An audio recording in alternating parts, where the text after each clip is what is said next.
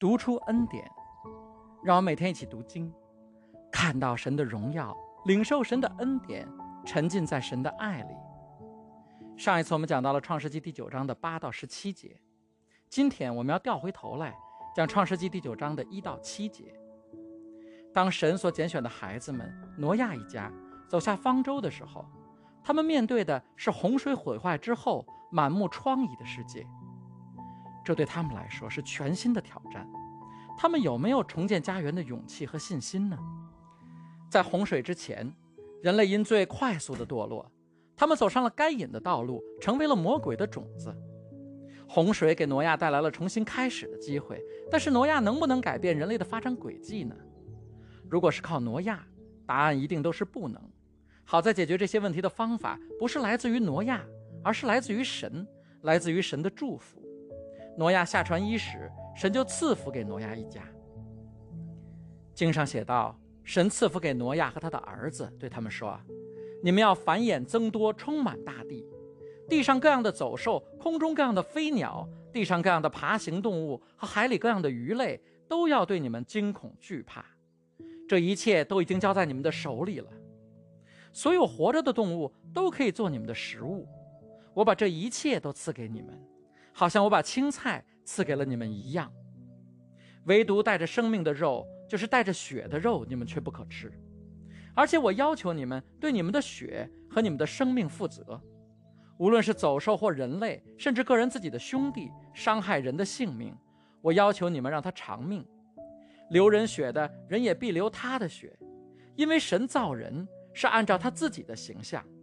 你们要繁衍增多，要在地上滋生增长。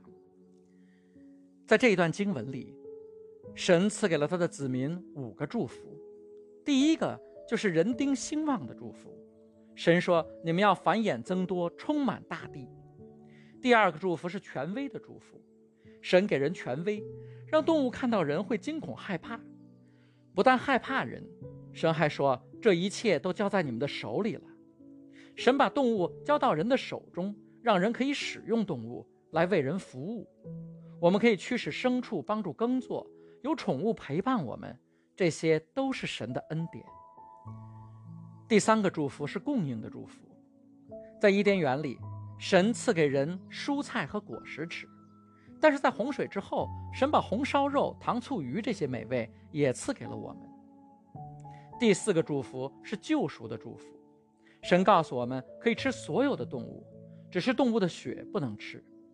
这是不是让我们想起神在伊甸园中曾经对亚当说，可以吃所有树上的果子，只是不能吃分别善恶树上的果子。分别善恶树上的果子带给我们的是自以为意，人类摆脱神，靠自己决定什么该做什么不该做。吃动物的血同样带给人自以为意。利未记十七章说，因为活物的生命是在血中，我把这血赐给你们，可以在祭坛上为你们的生命赎罪，因血里有生命，所以能赎罪。神赋予血的功能是给人赎罪。还记得我们说过，赎罪这个词在原文中是神为我们买单，为我们付上代价的意思吗？我们都是软弱的，我们都需要神为我们的过犯买单，我们都需要血的遮盖。所以如果我们吃血，就是不尊重神为我们付上的代价，不尊重神赐给我们的公义，这同样也是自以为意。其实神的计划中是用耶稣基督的宝血为我们付上代价，动物的血只是耶稣上十字架之前的临时替代物。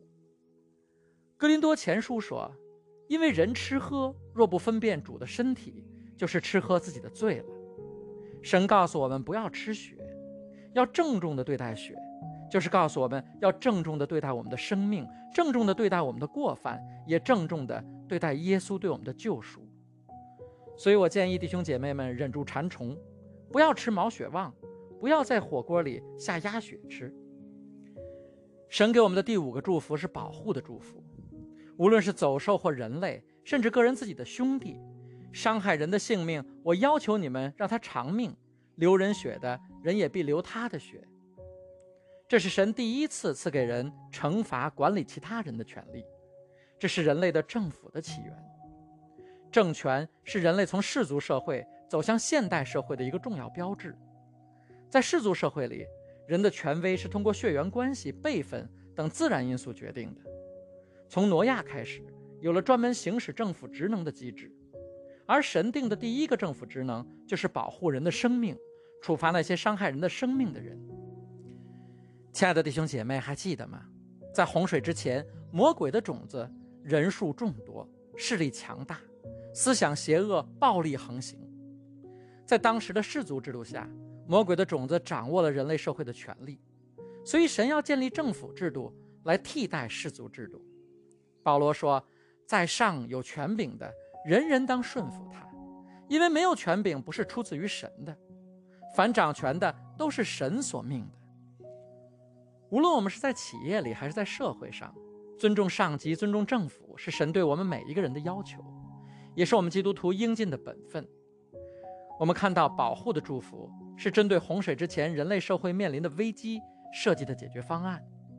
其实神的五个祝福都是有针对性的，去恢复世界的繁荣，而又防止世界再一次堕落到洪水之前的末世的方法。有人说其他的四条都好理解，吃肉有这么重要吗？光吃青菜，人不是更健康吗？神让人吃肉的最直接的原因是洪水过后，粮食作物全部遭到了破坏，农业种植需要时间，人必须有东西吃。但还有更深层的原因，是针对洪水之前堕落的天使抢夺人类的女儿的问题的。耶稣在世界上的时候，除了行医治之外，做的最多的就是赶鬼。这些鬼在希伯来文中被称作 Shadim， 意思是低级别的灵的意思。在古希腊文中是 Diamond， 所以在英文中是 Demon。 在荷马史诗中， Diamond 鬼跟 Theos 神是同义词，可以互用。我们在讲创世纪第六章的时候说过，他们就是堕落的天使，就是很多多神论的宗教所信仰的神。大家注意到没有，几乎所有的多神论宗教，无论是佛教、道教还是印度教，都鼓励人吃素吃斋，即使不是强制你不能吃荤，也会建议你求菩萨鬼神办事之前先斋戒一段时间。这是因为堕落的天使忌讳肉食的人。提摩太前书说，圣灵明说，在后来的时候，必有人离弃真道，听从那引诱人的邪灵和鬼魔的道理，这是因为说谎之人的假冒。这等人的良心如同被热铁烙惯了一般，他们禁止嫁娶，又禁戒食物，就是神所造叫他信而明白真道的人感谢着领受的食物。在和合本翻译中，禁戒食物后面括号里注释说，或异，又叫人戒荤。所以圣灵明明告诉我们，邪灵和鬼魔的道理是要叫人不要结婚，不要吃荤。亲爱的弟兄姐妹，这是不是让你想起在洪水之前堕落的天使抢人的女儿，生下很多巨人的描述呢？很多人认为佛教和道教是中国的宗教，基督教是西方的宗教。其实中华民族有五千年的文明，而佛教、道教在中国都只有两三千年的历史。那么我们华人在开始信佛信道之前，信仰的是什么呢？我们都是炎黄子孙，皇帝是华人公认的祖先。皇帝的信仰是什么呢？史记在封禅书讲述了皇帝在泰山祭祀上帝的历史，而且说上帝者，天之别名，神无二主。原来皇帝信的是上帝这个独一的真神。这里还说上帝是天之别名，所以从皇帝开始，中国历史上的帝王都自称天子，其实就是说自己是上帝的子民，是信仰上帝的人。上帝这个词是中国最早的文字之一，甚至有人认为上帝这个词的发音来自于 El Shaddai， 在希伯来语中是全能的神的意思。那么中国的古人信的是什么样的上帝呢？诗经大雅文王之时说，有命自天，命此文王于周于京，所以上帝有治理世界的主权。又说，有周不显，地命不时，上帝的命令不随着时间改变，他是永恒不变的神。还说，皇亦上帝，林下有鹤，监视四方，求民之末。意思是，上帝就是荣光，照亮一切黑暗，洞察一切，了解人民生活的一切苦痛。《礼记·孔子贤居》说：“上帝是指，帝命是于九维。上帝无处不在，上帝的旨意在所有的地方都通行。”这让我想起主导文中所说的：“愿神的旨意行在地上，如同行在天上。”《诗经·颂·周颂清妙之时》说：“为天之命，于肃穆不已。”说神是信实的，神的命令庄严肃穆，一直到永恒都不会改变。中庸也说：“诚者，天之道也。”意思是神的话语是信实的。《尚书·周书·泰释》中写道：“为天惠民，为必奉天。”说神爱他的子民，施恩惠给他的子民。墨子卷七天之上说：“然则何以知天之爱天下之百姓？以其坚而明之。”中国古典著作中这些对上帝的描述，不是跟圣经中的神一模一样吗？中国的古人又是怎么敬拜上帝的呢？就像创世纪中的挪亚那样，在祭坛上牺牲动物的生命，这叫做交际。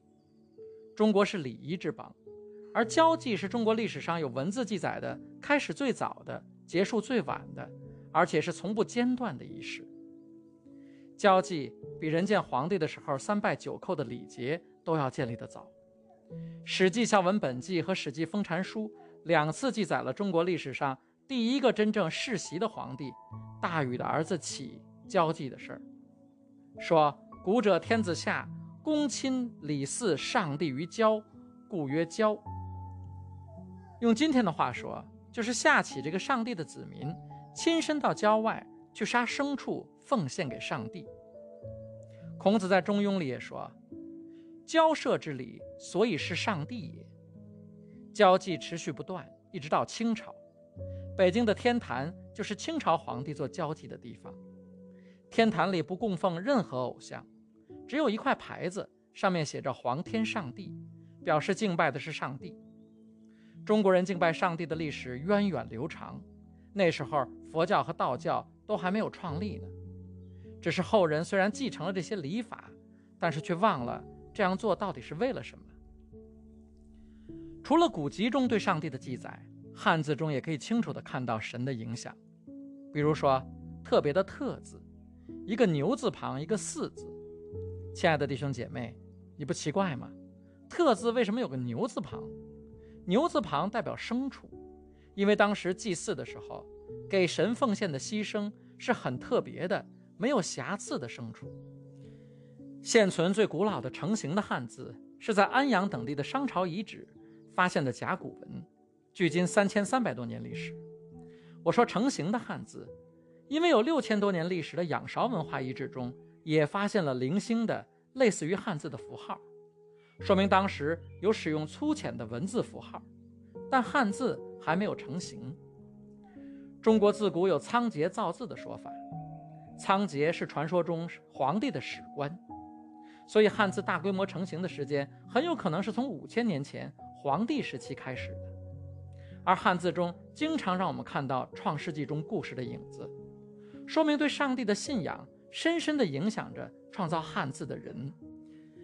比如禁止的禁字，上面两个木，下面一个指示的示字，这不就是神告诉人有关生命树和分别善恶树的事儿吗？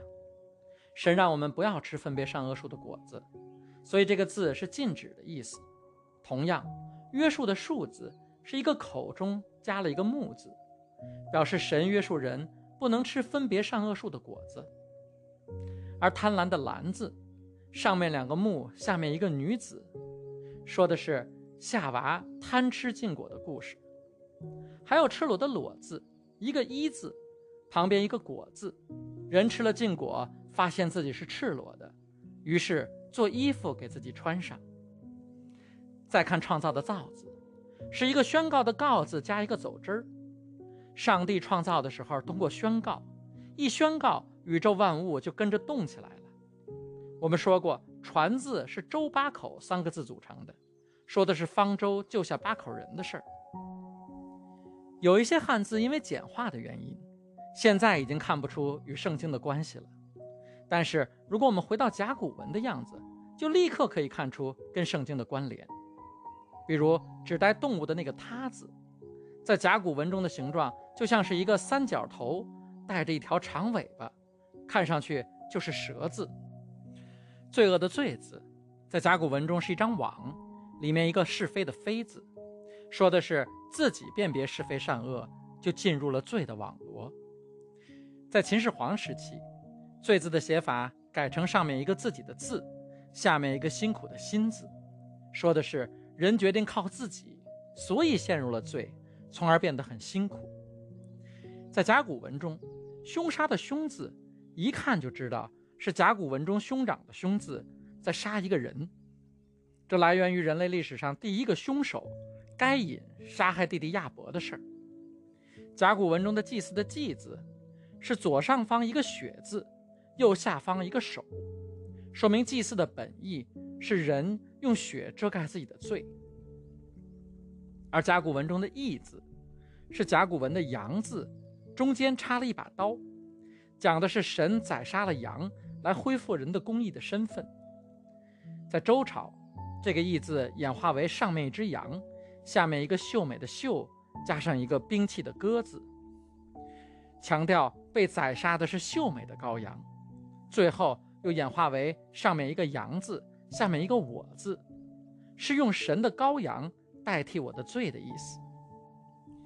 亲爱的弟兄姐妹，中文中的圣经故事数不胜数，讲几个小时都讲不完。我想告诉大家的是，发明文字的人很明显很熟悉圣经中的这些典故，而且文字要想流传，必须是其他人一看就能领会从而记住的。可见在中文成型的时代，这些圣经典故应该是广为人知的。不但中文字里有圣经的典故，在四川的三星堆遗址还出土了一件清清楚楚记录着圣经典故的文物，这是一棵高达 三点九五米的青铜打造的大树，在大树的下边雕刻着一条长着翅膀有脚可以站立的蛇，在另一边还雕刻着一只女性修长的手伸到树上。有意思的是，这棵青铜树上每一个果子旁边都雕了一把刀，告诫人不要去摘它的果子。这描写的难道不是创世纪第三章吃禁果的典故吗？亲爱的弟兄姐妹，我们中华民族是一个有信仰的民族，而毫无疑问，我们曾经是信仰上帝的人。今天我们所信的神，就是当年皇帝在泰山上祭祀的神，是夏商周历代天子交际的神。虽然后来在华人中，佛教、道教、儒教盛行，但是我们的神其实一直都在看顾着我们中国人。亲爱的弟兄姐妹，我要为你祷告，神会像祝福皇帝、祝福周文王一样祝福你，他爱你，他要让你兴盛，给你平安、喜乐、健康，给你富足和丰盛，让一切灾祸和病患都远离你。祷告，奉我主耶稣基督得胜的名求，阿们。